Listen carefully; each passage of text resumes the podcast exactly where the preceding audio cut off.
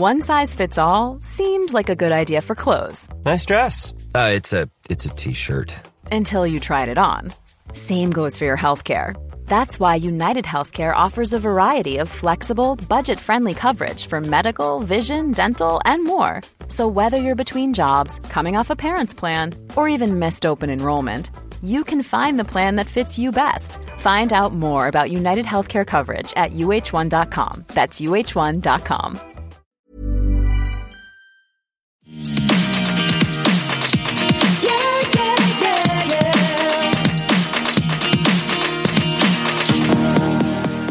Hello, everyone, and welcome to Everything Iconic with me, Danny Pellegrino. It's a holiday weekend, but I have a very special episode for you guys. We have an interview with Gail from Top Chef.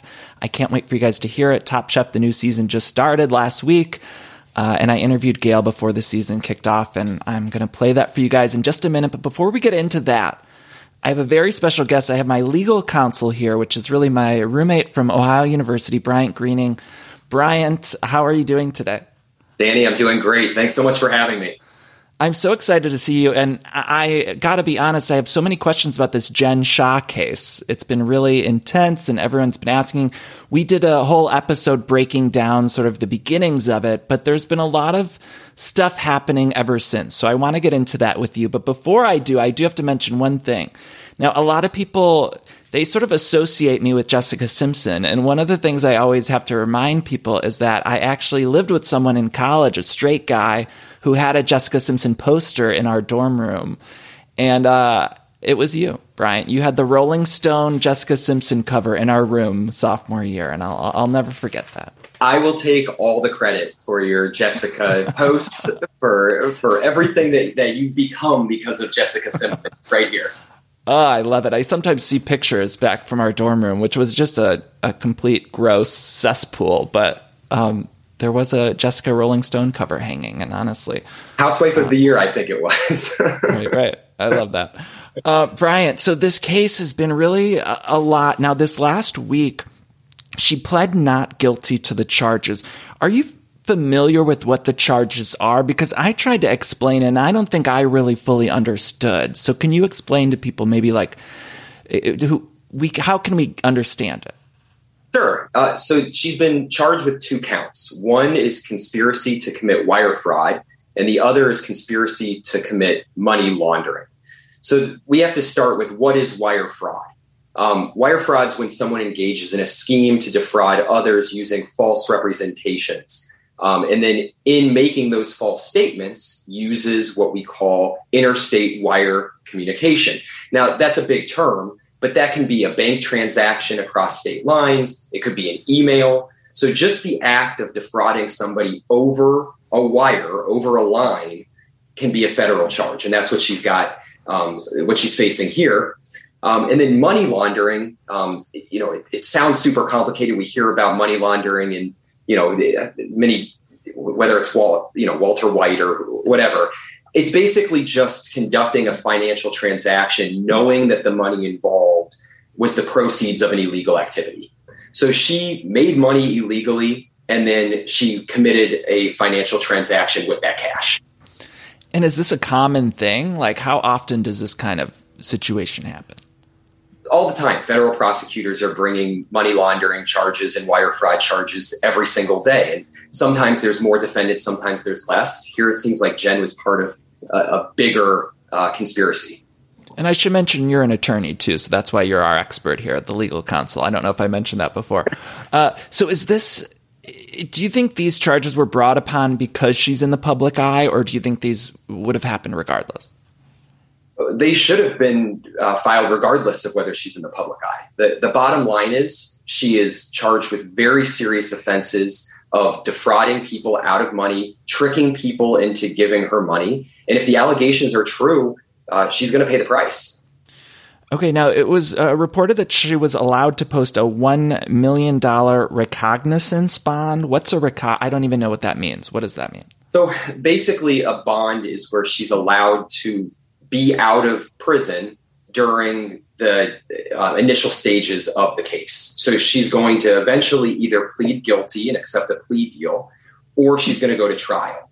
And until that finality, until we know exactly what's going to happen here, she's allowed to be out in public with certain conditions. You asked about the $1 million. So the judge is saying you need to fork up $1 million and make that available to the court so that if you run, if you aren't available to face these charges, we're going to keep that money. And it's an assurance that she's going to show up and be a participant in the process. Now, she's on a reality show. Do you think it's smart to be continuing filming? I think it was reported that she can continue working in that capacity. Would you recommend it? If she was my client, I would be telling her to be as quiet as she possibly can be and to let the lawyers handle the case. Now, certainly there are defendants who have won cases in the media. They've made such a splash and colored so many different minds that, you know, they win on non-legal arguments. You could see, if you remember the old Illinois Governor Blagojevich, he tried to do that. He went on all the reality shows. He was on all the morning talk shows. That didn't work out so well for him, but it is a strategy. So all of the free Jen stuff she's posting on Instagram is a strategy in some ways. It's a strategy, but it's a stretch. Right.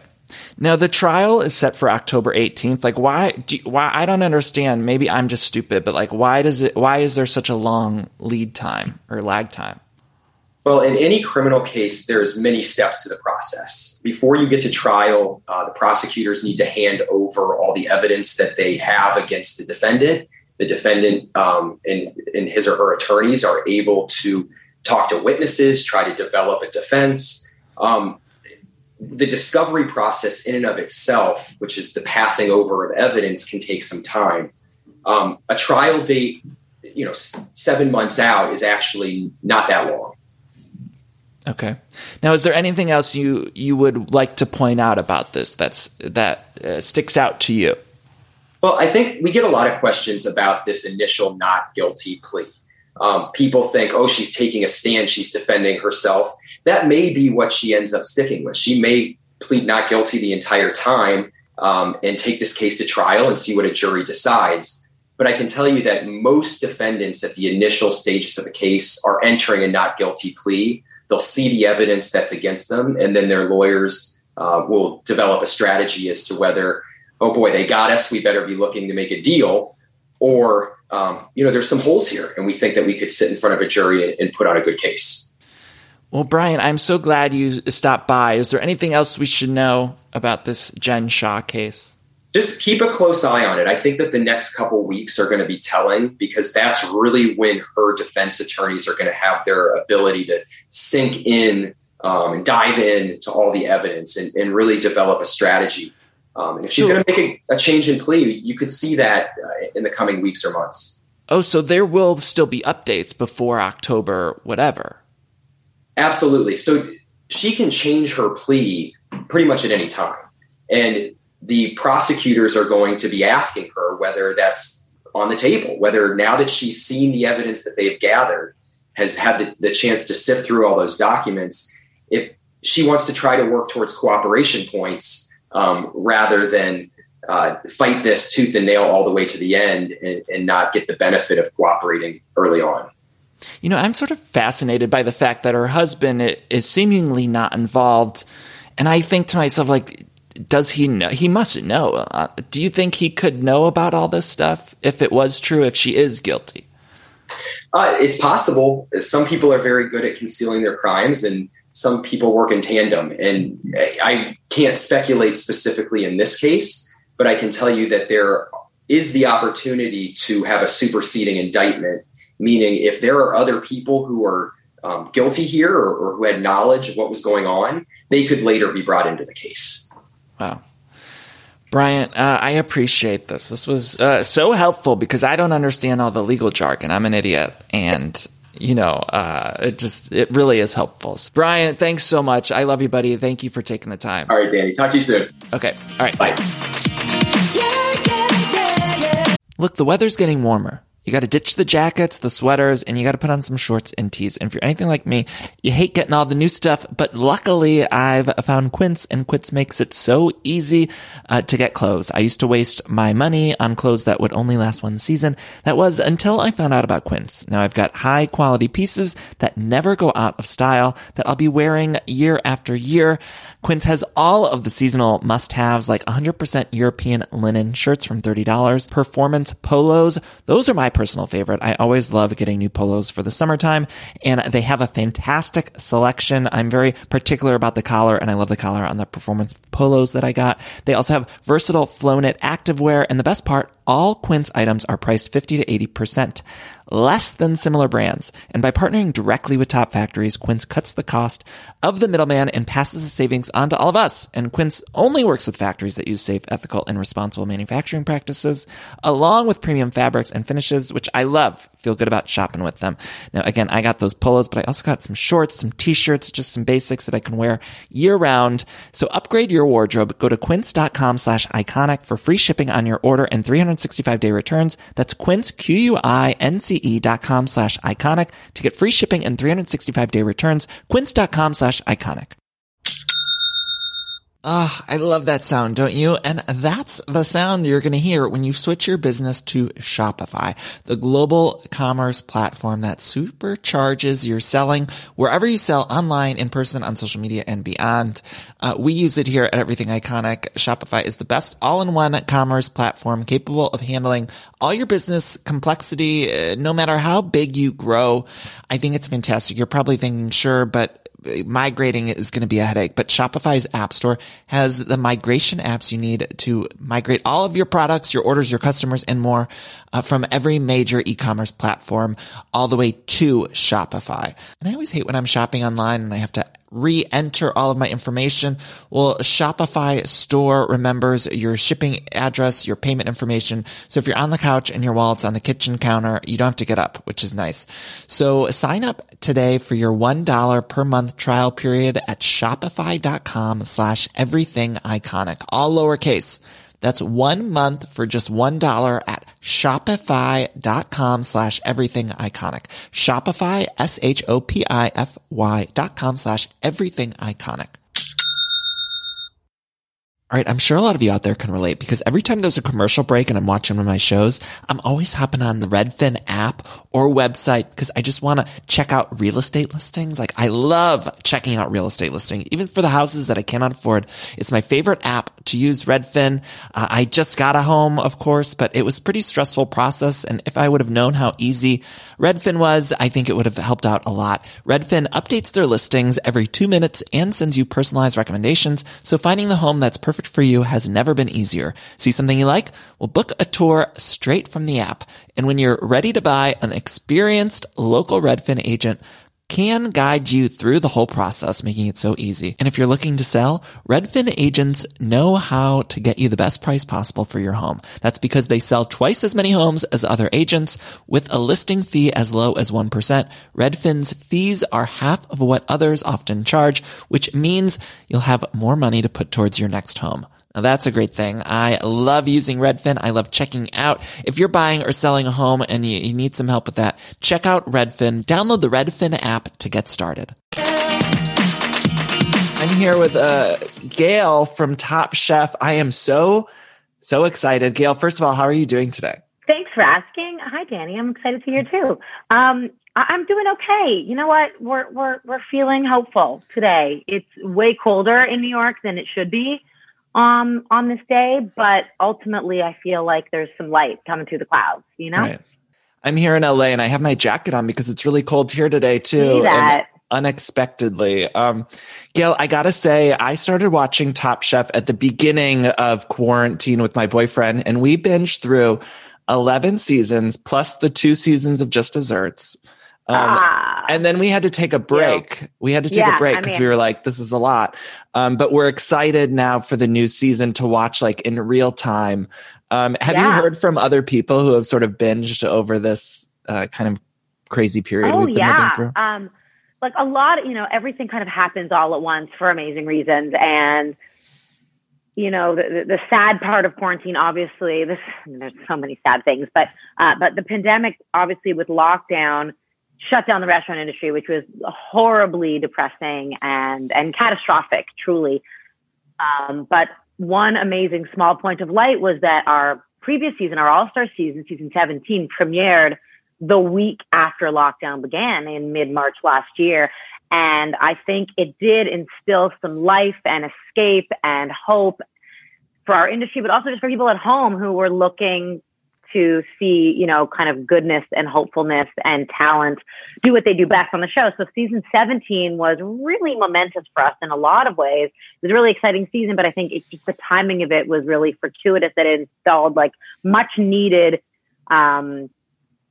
hope and enthusiasm into the industry and about the show. And because of it, people then, when the season was over, really started binging the show again. And that was really exciting. Although I always feel terrible for anyone who goes back to season one and has to deal with my hair and, like, you know, the fashion choices that we all made back then. That's like a whole other podcast. Right. But, you know, it was amazing that all of a sudden it stirred up everyone's reinvigoration of the show, and people were home so much that they started streaming. And then, you know, Peacock launched, NBC's streaming service that, you know, Bravo is part of. So people all of a sudden had so much more access to all the past seasons, and Just Desserts as part of it. Just Desserts is interesting because, you know, we just did two seasons, but I don't think a week goes by when I'm not asked about it. No, I'm upset. Still so engaged with it. It was amazing. I mean, it's amazing. It's bizarre. What happened? Crazy. Why aren't we getting another season? What happened? I like fell in love with Just Desserts. I loved it. Danny, your guess is as good as mine. I mean, that's a question for my Bravo executive, but I think a number of things about Just Desserts. We were ahead of our time in a lot of ways. You know, we shot it in like 2011, 2012, I think. It's all a bit foggy. But along, you know, it was like a decade ago, which is crazy. I was another person. You know, I was 17 at the time. Now I wish. But I think in terms of pastry and baking competition, we were sort of ahead of our time. And it was an enormously challenging show to produce. You know, because pastry is so different in terms of just the process than cooking savory food, which can all just be done spontaneously, like, and finished within 45 minutes, and you have a full 8-course meal and you see it come to life before your eyes. You know, baking is like you mix something and it looks like a blob, and then you put it in the oven and it totally transforms, but you can't watch that transformation. And then it comes out and it needs 2 hours to cool. And then it needs, you know, there's so many steps, and it's such a hard process, especially at the level that we wanted it at, because this is not an amateur competition. It has never been an amateur competition, you know, Top Chef for us. So I think after two seasons, there was just so many challenges from a production standpoint that they kind of put it on pause. However, flash forward to now, and there have been so many amazing baking and pastry competitions come out since our show, some of which by the same production company, that are award-winning, and they have overcome all those challenges that at the time we didn't have the technology to face. So I have been lobbying hard to bring it back. Oh my God, I'll lobby right there with you. Join me. Yes, we need to get a petition going. You know, there's so many other outlets for it now too. It doesn't have to necessarily be on Bravo proper, but now there is Peacock, and there's all this original programming. That's being. And by the way, there was also so much great drama. Like, aside from, you know, those seasons had really great drama, really great characters. Yes. And pastry chefs are a unique species and so different. I mean, we thought it was going to be the same thing as Top Chef, just baking, just like cakes and cookie version. And it took on a life of its own, like the characters and the crazy internal feelings of the kitchen. I mean, everything was different. And I think that's why it had its own very specific audience and cult following, like, and still does. So I'm grateful that you liked it. Oh, I loved it. And you mentioned you're lobbying for it. Have you met with anyone in terms of bringing it back? Because I was actually going to ask you, I know there's been so many different Top Chef incarnations at this point, and I really do feel like it's something that could and should return. So have you had any actual conversations about it, or... I have, you know, it's the same producers that I work with on Top Chef every year. They're like my second family. You know, we've been making this show for 18 seasons at this point, plus all the spinoffs. And every year I mention it in passing to my producers and my agents, and we kind of have a talk about it. I think they're just, you know, underwater trying to figure out everything at the moment. But you're inspiring me to get back on the honker. Please, and, I loved it. Get back to it. What's more fun is, do you like sampling the desserts better, or do you like sampling the, like, what's better to eat? Well, you know, it's interesting. People think that, like, first of all, I'm not a pastry chef, right? I'm a savory cook. I was trained in culinary. I'm not a chef, period. I do not run a kitchen. But I'm a savory cook and largely a savory person, but I definitely have a sweet tooth and a really true appreciation for the art of pastry, because it is so, so different than savory cooking. And they are just magicians. They are like wizards in the kitchen. The stuff that they do, the science and the creativity is so above and beyond my capabilities. From a tasting standpoint, the thing that I love about Top Chef is it's our meal. You know what I mean? Like, we can sit down every day, and when we shoot an episode, we know, like, it's usually lunch. And so I have a light breakfast, and then we get together and we have this big, like, family lunch, and that's the challenge, and that's Top Chef. And so I feel great at the end of it. And then we go to judges table, and we do judges table, and then it's time for dinner, and we all go out for dinner. Well, not in a pandemic, but usually. Right. The thing that I remember about doing desserts that was so sort of, that caused me to really adjust, was that I kind of assumed it was the same. Like, I wouldn't want to eat a big breakfast or anything because I knew I'd be tasting treats all day. But then I would get to the end of my day and realize, like, all I've eaten is 17 cupcakes today. And the sugar crash was so real. Like, I would be falling apart. Like, emotionally, I'd be like a puddle at the judges' table. My eyes would be rolling back in my head because I'd be like crashing from the sugar rush that I had been experiencing 2 hours before. Like, it was like a diabetic threat. Yeah. So I had to learn to actually eat meals before, like, really nutritious, healthy meals, because then I would, you know, if not, I would have the sugar crash, and then all I'd want is like a giant cheeseburger every day. And like, that doesn't make for a healthy lifestyle. So yeah, if you kind of like them both, but if somebody were to ask you, like, what season is your favorite? I mean, you've done so many of them. Is there one you would tell people to kind of go back to and watch, or that you remember sticks out in your head as being a favorite in terms of, like, the main Top Chef, whether it be All Stars or? I mean, it's hard because they're also different. Like, the thing I love about Top Chef in general, which I really believe over our lifetime, you know, of making this show, which is at this point been 15 years of my life. Wow. I think that it has, you know, the uniqueness of it, the point that has differentiated it from so many other reality shows, especially in our category, is that every season takes place somewhere new, you know, in a different city around the country, in a different country around the world. And it really plays into the content of the show, almost like a character in itself. And it really sets the foundation for the food we cook, the stories we're telling, and what we learn and what we taste, and, like, the ingredients, everything. So, and then there's the cast, and they are such a incredible bunch, and there's always such uniqueness to their stories too. So I always think back to the seasons, and I think my favorite, like, cast in terms of magic and energy and moment was season 6, which we did in Las Vegas. And then we went to Napa for the finale. And that was actually the season we won our Emmy for in Outstanding Competition Show. It was the season of the Voltaggio brothers and Kevin Gillespie and Jen Carroll and so many outstanding chefs. There was just like a magic to the chemistry of them. But when I think of my favorite season in terms of city to have visited or place that we went, I almost always go back to New Orleans, which was, I think, season 11 because New Orleans. Yeah, I mean, New Orleans food. Yeah. The best. Gail, I'm sure you've heard from so many celebrities. I know you guys have had celebrities on the show kind of come in and guest judge and things like that, because so many people are fans of the show. And actually, do you know Clea Duvall? She's an actress, and she directed Happiest Season. She was on the show in the fall, and she had mentioned you as being a crush of hers because she's a big Top Chef fan. And that's so cool. And we were talking, it was like right during my binge. So we like talked about you for like a solid 20 minutes. I had to cut some of it out because it was like a lot of, we were just like gushing over you for a while, but she loves you. But who has surprised you? Is there anyone that's popped in your DMs or that you've met in person that you're like, oh my God, I can't believe. So many people, like, so, you know, random, I think Top Chef has sort of shown us that food is such a unifier. Like, it doesn't matter where you come from, what you do.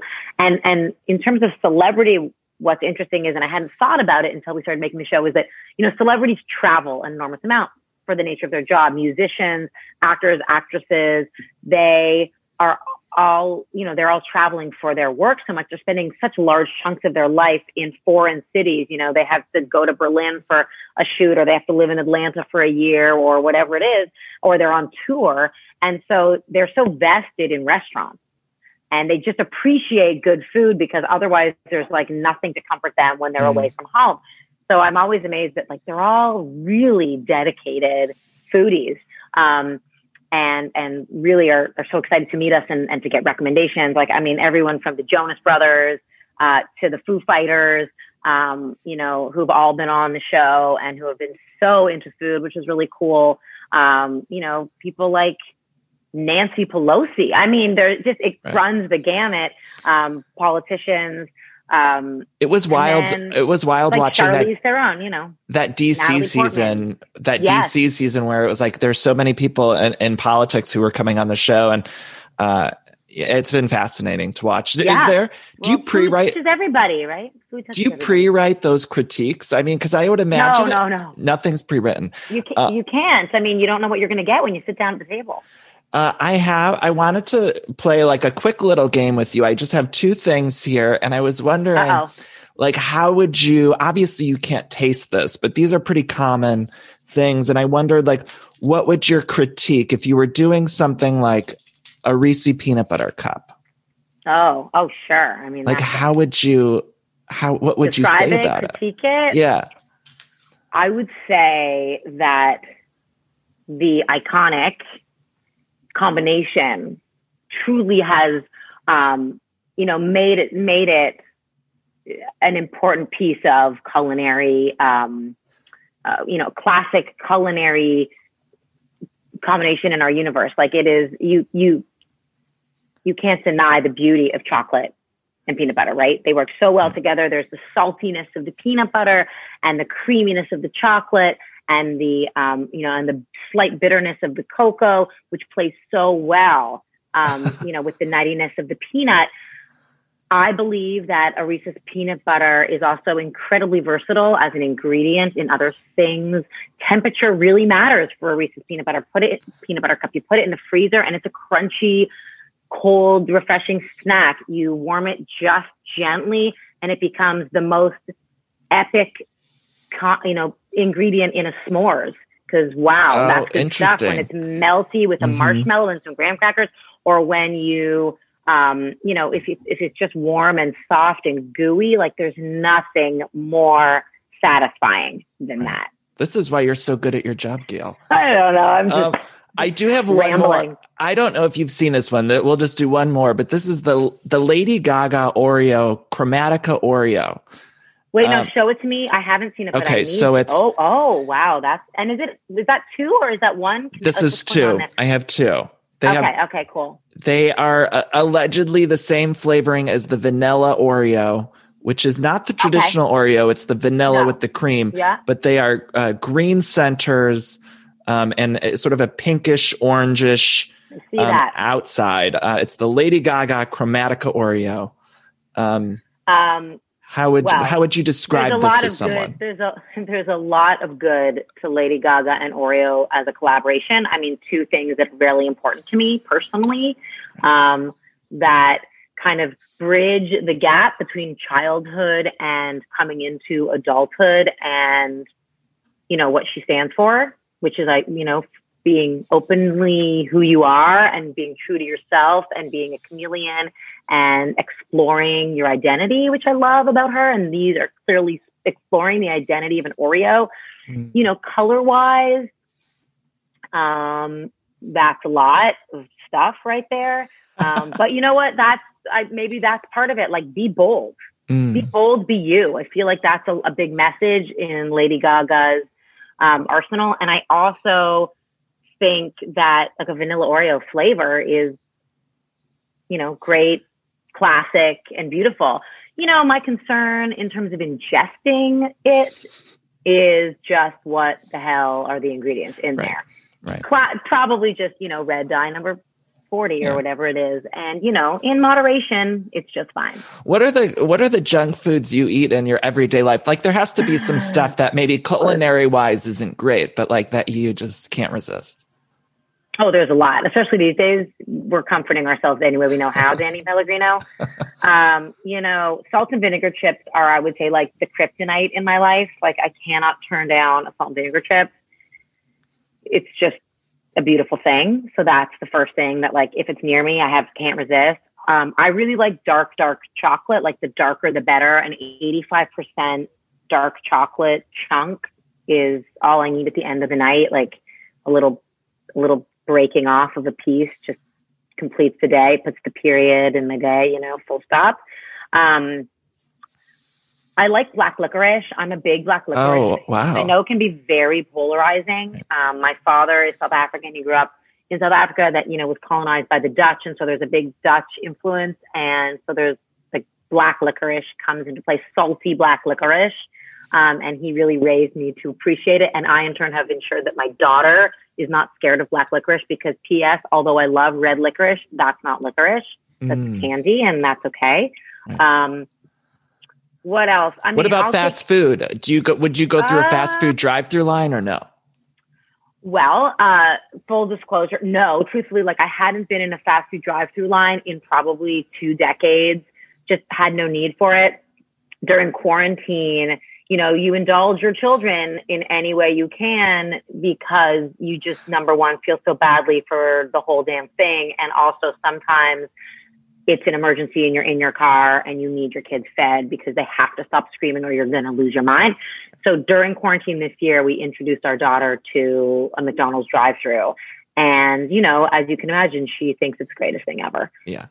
She really loves a Happy Meal, but it's not my choice. Yeah. Necessarily for myself. Like, I love an In-N-Out burger. On the West Coast, I love Shake Shack on the East Coast. Like, I'm in that, you know, bougie, right, better for you kind of slightly fast food model. I try not to eat any of it too much. I love that doesn't mean I won't. Shake Shack is my personal favorite. We have them both out here, and I personally love the Shake Shack. Okay, in Top Chef world, I've always been so fascinated by when the chefs create something, we do see footage of that dish, and then we see all of you eating a separate dish. And I always wondered, like, do they make separate dishes for production to film it, or does production go and recreate it? Like, how does this work? And tell me that. I need to know. This is a very astute question. And it's surprisingly one I don't get very often because you have to be paying attention. Like, that's a question for someone who's paying attention. Yes. Good question. We do not wait for food. We do not let it sit around. We eat it hot as soon as it's made. So when we say you have 2 hours, they have exactly 2 hours. And it doesn't matter if my dress isn't done up or Padma's makeup isn't on. Like, we are at that table and we are ready for the food to eat it as fresh as can be. In the rules that you don't see behind the scenes is that when a challenge is explained to the contestants, you know, right when Padma says, what is the line that she says? It's Michelle. When she's introducing the dish or when she's... Yeah. Like, she'll, you know, and it's like, you'll have this many hours, you know, go. And we often stop down for a minute and the producers have to take the chefs through the legal rules of each challenge, particularly because there's a lot of questions and we want them to be loaded with all the information so that it's fair and clear what they have to do, the exact time that they get, the ingredients that they have. And they also like sign off on these rules to know that everyone's on the same page. Because when there is miscommunication between production and the chefs, that could get really complicated. And so it is always told to them that, let's say you're serving for 8 or there'll be 8 people at the table. You have to make 8 dishes or you're making 200 dishes. They always have to make one more than you see of people eating them. So for example, this season, because of the pandemic, we have a judging panel of 12 past contestants, alumni who come back, and they are on every episode with us as our diners so that we don't have to ever bring in guest judges because of the quarantine regulations. So they are bubbled with us and we all eat together every meal. So there's the 12 of them, more or less, and the 3 of us. So there's almost always 15 people eating on every episode in every elimination challenge. So when they are charged with their challenge, they always have to make 16 plates, and they know that. So that when the timer goes off, 15 plates go to the table and one plate goes to a little section of our production called food porn, which is basically where the beauty shot goes. And there's a whole other team that takes that beauty shot and photographs it and shoots it. And that gets put into the episode. Has there ever been a time where you think that maybe you have a different dish than someone else? Like maybe they plated it a little bit off or something? That must happen. It happens all the time. Yeah. And that's, that's why there's four of us at the judges table, because we want the full gamut of experience. And often this is not a dictatorship, even though Tom may say otherwise. It's a, it's not a total democracy, but there is a governing body of four of us so that there is room for discussion and experience.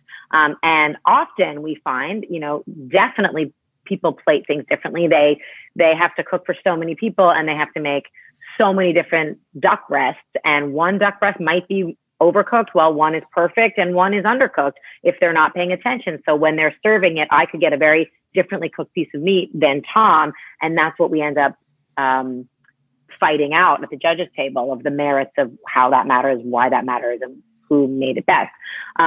What also we've seen happen a lot is, let's say, we use restaurant wars as an example in past seasons, although this season was very different for quarantine.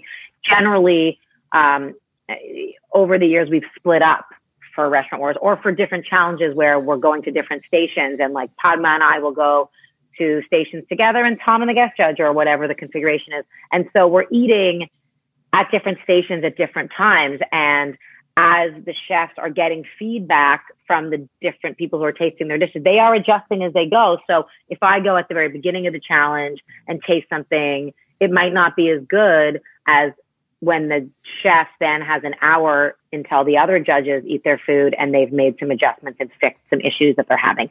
So there can be those discrepancies, differentiations, discrepancies, variance. And so again, that's why the four of us, there's always at least four of us or five of us at judges table so that we can talk it out. And consistency is obviously key in a dining experience, but then it just becomes about the bigger picture and the merits of that dish and the technique and how to judge the, what is more important in that moment or whatever. This might sound like a stupid question, but is there one thing you won't eat, or have you turned down a dish before? It's not a stupid question. I get it a lot. No, I've never turned down a dish. Professionally, I couldn't do my job. Like, it's right. Not about personal preference, even though there are definitely things that I like more than others. Like, we're all human. We all have our aversions and our, our tastes, and we all feel differently about different food. But I know that my job is to be objective and to understand if it's cooked well, which isn't necessarily if I like it. Like, there's a big difference there. And so, no, I will never, ever turn down anything. I can appreciate all food even if it isn't to my exact taste. And but that's different than it not being seasoned properly or if it's being overcooked, right? I understand that the objectivity of technique versus my personal preference for something. There is definitely some food that I prefer not to eat or cook in my personal life because it's not my favorite. Like, I have this sort of irrational black bean aversion, which I've written about before. And, I acknowledge that it's personal. I got very sick from black beans a long time ago, and it's hard for me to get over that. Yeah. But if someone serves black beans on the show, I'm not holding it against them because I once vomited when I was 25 because of a black bean dish and maybe some tequila. You know what I mean? Yeah. So that's not their problem. And I can still appreciate the quality of their cooking technique and how they, incorporated it into the dish. Padma and I like our meat cooked to different doneness, but we both can appreciate, even though I like it more rare and she likes it more well done, when it's cooked properly either way, right? I want to ask you some questions that people wrote in at the Everything Iconic Patreon. Paola wants to know, do you have a least favorite and favorite dish from all the seasons? Like, I mean, there's been so many things. I'm sure it's tough, but... Yeah, favorite's really hard because every season we get so much amazing food, and every season I learn so much and I'm like blown away at least twice an episode by a dish.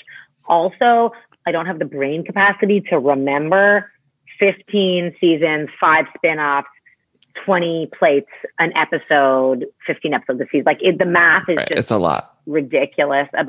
There's definitely dishes that have stood out in my mind. I mean, Paul Key, the winner of our Texas season, made a dish that I always go back to that was like a simple sunchoke and dashi soup with raw vegetables that was like so crazy simple and beautiful. I remember Kevin Spraga, who was the winner of our season 7 in DC. We went to Singapore. Actually, now I'm wondering if it was even him because it's all really foggy. It might have been one of the runners up on that season who made this like fried banana fritter with sriracha that at the time I remember like, that. Right. Wow. That was so delicious. You know, there's countless good things, but least favorite, there's been a number of those too. But there's like a few that were almost inedible. There was an episode, season 2, really early on, that the dish was like so salty I could barely put it in my mouth. And then there was one time in Las Vegas, our season 6, when they were out cooking in the desert in like 112 degree weather and the shrimp went bad because it was like sitting in the sun and it wasn't necessarily their fault.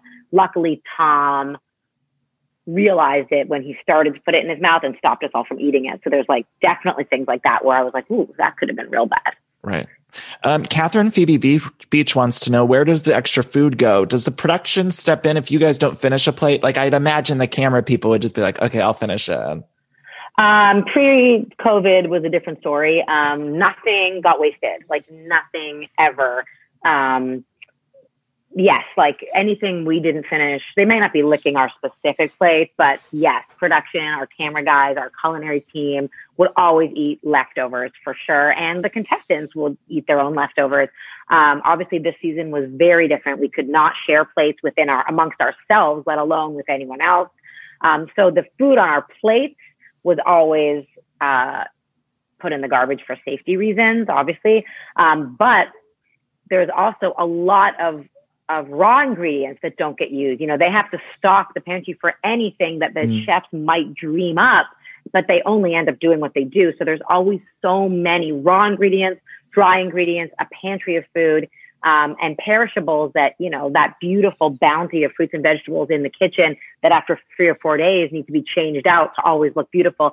And we never let that go to waste. And this year we were in Portland and we partnered with a food bank there and a church that had a soup kitchen and made sure that all of that food was delivered several times a week so that it was all being put to good use. A lot of hungry people out there. The service industry has been hit so hard, like you mentioned, and I wonder what advice would you have for people who might want to help? I mean, I assume takeout and things like that. What can you tell people? There's a lot. You know, this year has been so, as I said, catastrophic. Really, it's like the collapse of an industry, like watching your friends just fall apart, their businesses, their decades of work in minutes just shut down completely. And luckily relief is on the way, at least partially, like literally this week was momentous a year to the day later.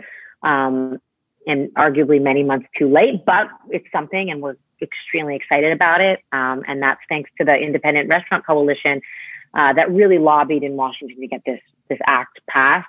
So thank you, President Biden.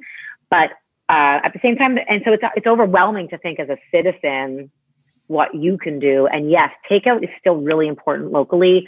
Takeout, delivery, try to use apps that are not taking the big fees off the top from them. So there's definitely apps if you can use or placing your order directly where the businesses see the money as, you know, maximized as possible. And then giving and donating if there's like relief funds for local restaurants. You know, in my neighborhood, I know a lot of restaurants have set up relief funds for their employees and also are selling merchandise, you know, hats, shirts, or are selling, you know, a bunch of the great little wine bars and cafes in my neighborhood have turned into provision places for provision. So that's where I'm buying my wine because they're selling it at wholesale prices. That's where I'm buying some pantry staples. And then just spreading the word. If you had a good takeout experience, tell your friends. Post about it on social media, give them a great review. Like it all matters. And I know it's appreciated, whether it's $5 or $500. I just think that restaurants need our love and support and need to know that if they're going to go to all this work to rebuild, that we're going to be there on the other side. I love decorating the house and getting furniture, but sometimes it could be overwhelming to design a space. And so luckily I'm here to tell you about a company called Cozy. Now Cozy is fantastic, a North American company that thoughtfully designs furniture made for modern living. Now, Cozy strives to provide the best furniture shopping experience with elegant, super high quality products, plus fast delivery and easy assembly, which is really important to me because I do not like putting together furniture, so the easier the better for me. Now, Cozy offers beautiful, customizable sofas and sectionals that are made to adapt in time. This means customers can add seats to the sofas over time. Maybe if you're extending your family, you might want more space on the couch. Cozy also offers a great range of coffee tables, washable rugs, wall shelving, credenzas, TV stands, and accessories. So much. It's thoughtfully designed furniture made for modern living. There's an outdoor sofa and tables collection that is fantastic. It's called the Mistral. So you can choose the perfect sofa configuration for your outdoor setup. Cozy also opened its first retail space on Queen Street in Toronto to push the experience to the next level and allow customers to engage physically with the products. So transform your living space today with Cozy. Visit Cozy.com, spelled Cozey, to start customizing your furniture today. Again, that's Cozy, Cozey.com. Want truly hydrated skin? Meet Osea's Body Care Breakthrough Hyaluronic Body Serum. It's clinically proven to increase hydration by 161%. It's lightweight, fast-absorbing, and delivers 24 hours of hydration for silky smooth skin without any sticky afterfeel. Treat your skin to clean, vegan skincare from Osea. Get 10% off your first order with code SUMMER at OseaMalibu.com. That's O-S-E-A Malibu.com, code SUMMER. It's interesting you mentioned about the delivery apps, because I feel like most people they think it's so easy to just hop on that app, but it is important if you could call the restaurant directly and you can either pick it up or get it delivered through them directly. It's really important. Yeah, there's a couple really great apps. It's all still online.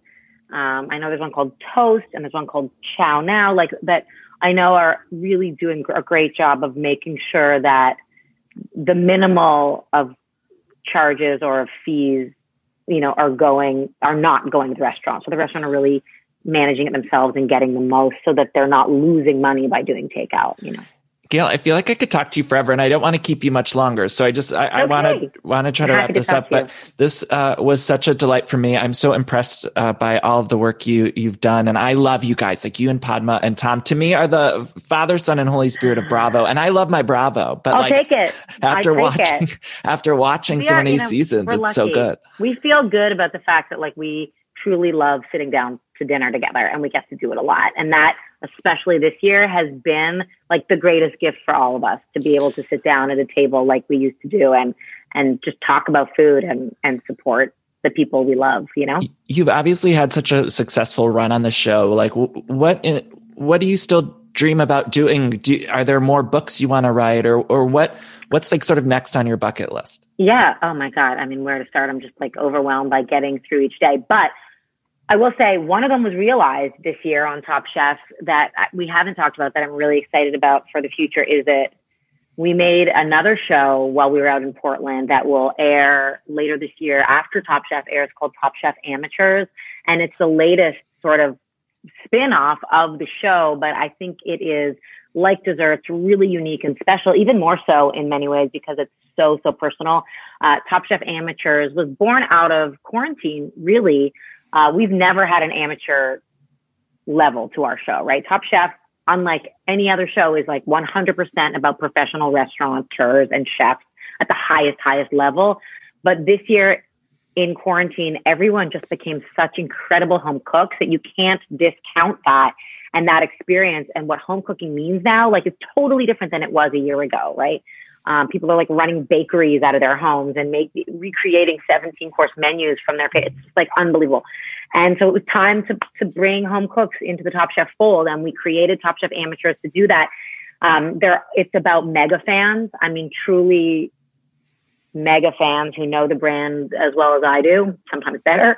And we bring them into the Top Chef kitchen. And every episode is two different home cooks, really talented home cooks, who come into the Top Chef kitchen and really get like a day in the life of Top Chef. We put them through what it's like to walk into that kitchen, to do a challenge, to face off against a fierce competitor, and to stand at judges' table with us. And we're bringing back a lot of alumni to assist them, to judge them. So there's like a lot of, you know, all-star faces that come and make that experience really special. And remember that the people we shot with had literally not left their houses in 9 months, right? And they, you know, they flew to us, quarantined for a week to spend a day in the kitchen with us. So there's a lot of tears from me, from them, like tears of joy. And also just seeing what these chefs are capable of, you know, in the time we give them, and having never set foot in this crazy kitchen that's like really for professionals. They were amazing. And a lot of these people, there's like teachers and frontline workers, and like their stories are so cool. And I don't know, it's just, it was beautiful. So I can't wait for everyone to see it. Gail, the last two questions I ask everyone, what's your favorite Mariah Carey song? And then also, if you were choosing for People Magazine's Sexiest Man Alive, who would you choose? God, those are good questions. One, Mariah Carey. I mean, that's a big anthology of work. I mean, the first one that comes to mind is like All I Want for Christmas Is You, because Love Actually. It's in my head all year round. Maybe that's low hanging fruit, but it's there. Although, what's the one that's in my head? Fantasy? Fantasy is so good. Yeah. And I remember like the video was like amazing. The roller coaster ODB remix is great. Yeah. Like just iconic, right? Yeah. So I'll take those. And then Sexiest Man Alive. Whew. Wait, who was the Sexiest Man Alive this year? I think it was Michael B. Was it Michael B. Jordan? I think. Yeah, it might have been. And he's up there for sure. He's gorgeous. Patrick Stewart is a weirdly, you know, iconic regal gentleman that I've always had an allegiance for. So he's up there. And then I would say, oh my God, all the men. What a strange. I love Patrick Stewart. I love that answer. Question. I know that's a weird question. It's not that I want to see him with like his shirt off. It's no, I get it. I love that. He's just always been my guy for, you know, because I'm a Star Trek nerd. That's good. I feel like there's obviously a lot others I can say, and I'm just, you know, overwhelmed and blushing at the thought of it. It's perfect. Gail, is there anything else you want to leave people with? Anything else you want to promote before I let you go? Obviously, I saw the premiere and I thought it was excellent. It didn't. I mean, I know you guys went through so much to film it during the pandemic, but I thought it was just fantastic, and it didn't feel like we missed anything. It was wonderful. So I can't wait for the rest of the season. Thank you. You know, I think this season's really honest. We address the pandemic. We address this moment in history for restaurants, for people at home, for people's experience, which can't be underestimated in all sense of the word. Like we try to face the problems of our time head on through the lens of food. And that includes everything from, you know, the pandemic to Black Lives Matter to, you know, like all of the most relevant things that are happening in conjunction with eating and how we experience, you know, how we make our eating choices. So I hope that everyone finds it as joyful as we felt making it. Oh, good. Well, Gail, thank you so much for taking the time. This was truly such a pleasure for me. Take care, and be safe. And I'll keep you posted about Top Chef Desserts if I get any closer. We're making it happen because I need it. I might call on you to sign that petition. Yeah.